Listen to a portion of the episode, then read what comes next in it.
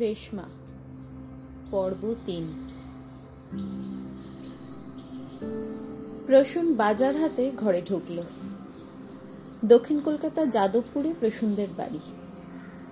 উনিশশো সাতচল্লিশে যখন দেশ ভাগ হয়, তখন প্রসূনের ঠাকুরদা ওপার বাংলা থেকে এপারে এসে প্রথম যাদবপুরের এক কলোনিতে থাকতে আরম্ভ করেন। ধীরে ধীরে কালের নিয়মে উদ্বাস্তু কলোনি রূপান্তরিত হয় হাল ফ্যাশনের সো কল্ড সফিস্টিকেটেড জায়গা এবং এর চারদিকে নতুন দিনের ফ্ল্যাট বাড়ি অথবা মাল্টি স্টোরেড বিল্ডিং মাথা চাড়া দিয়ে ওঠে। সেরকমই এক ফ্ল্যাট বাড়ির চার নম্বর ফ্লোরে থাকেন প্রসূন মুখার্জি। এখানে একটু বর্তমান প্রসূনের বিষয়ে জানিয়ে রাখা ভালো। বর্তমানে প্রসূন কলকাতার এক স্বনামধন্য কলেজের বিজ্ঞানের প্রফেসর। কলেজ পাশ করার পর মাস্টার্স এবং ডক্টরেট করতে সে বিলেত চলে গিয়েছিল। সেখান থেকে পড়াশোনা করে ফিরে এসে কলকাতায় এই কলেজে যোগ দেয় প্রফেসর হিসেবে। বছর দুয়েক হলো প্রসূনের বিয়ে হয়েছে। ওর বউ তিলোত্তমা ইঞ্জিনিয়ার এক নাম করা আইটি ফার্মে কাজ করে। খুব ভালো পজিশনে বাজারের ব্যাগটা রান্নাঘরে নামিয়ে রেখেই রসুন সোজা চলে গেল স্টাডি রুমে। দেওয়ালের কোণে একটা আলমারিতে অজস্র বই।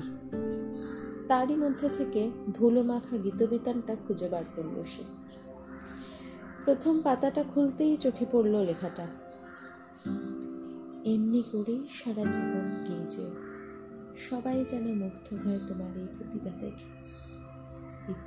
রেশমা। সুন্দর করে গোটা গোটা অক্ষরে লেখা। তার সাথে একটা শুকিয়ে যাওয়া হলুদ রঙের গোলাপ ফুল পাওয়া গেল। রসুন একবার মনে করার চেষ্টা করল, এই ফুল সে কবে পেয়েছিল। হঠাৎ পিছন থেকে একটা গলার স্বরে চমক ভাঙল ওর। তিলোত্তমা যে কখন এ ঘরে এসে দাঁড়িয়েছে সে বুঝতেই পারিনি। কি গো? কখন থেকে তোমায় ডাকছি? শুনতে পাওনি? না, বলো কি বলছো। টেবিলে খাবার দিয়েছে, চলো। আজ রবিবার, মেনুটা কিন্তু স্পেশাল আমার পছন্দের। বাহ, ভালো তো। চলো চলো, সত্যিই খুব খিদে পেয়েছে। খাওয়া দাওয়ার পরে প্রসূন আবার ফিরে এলো স্টাডি রুমে ও চায় আজ সারাটা দুপুর ওর পুরনো জীবনের কথা স্মৃতিচারণ করতে। রেশমাকে নিয়ে ভাবতে।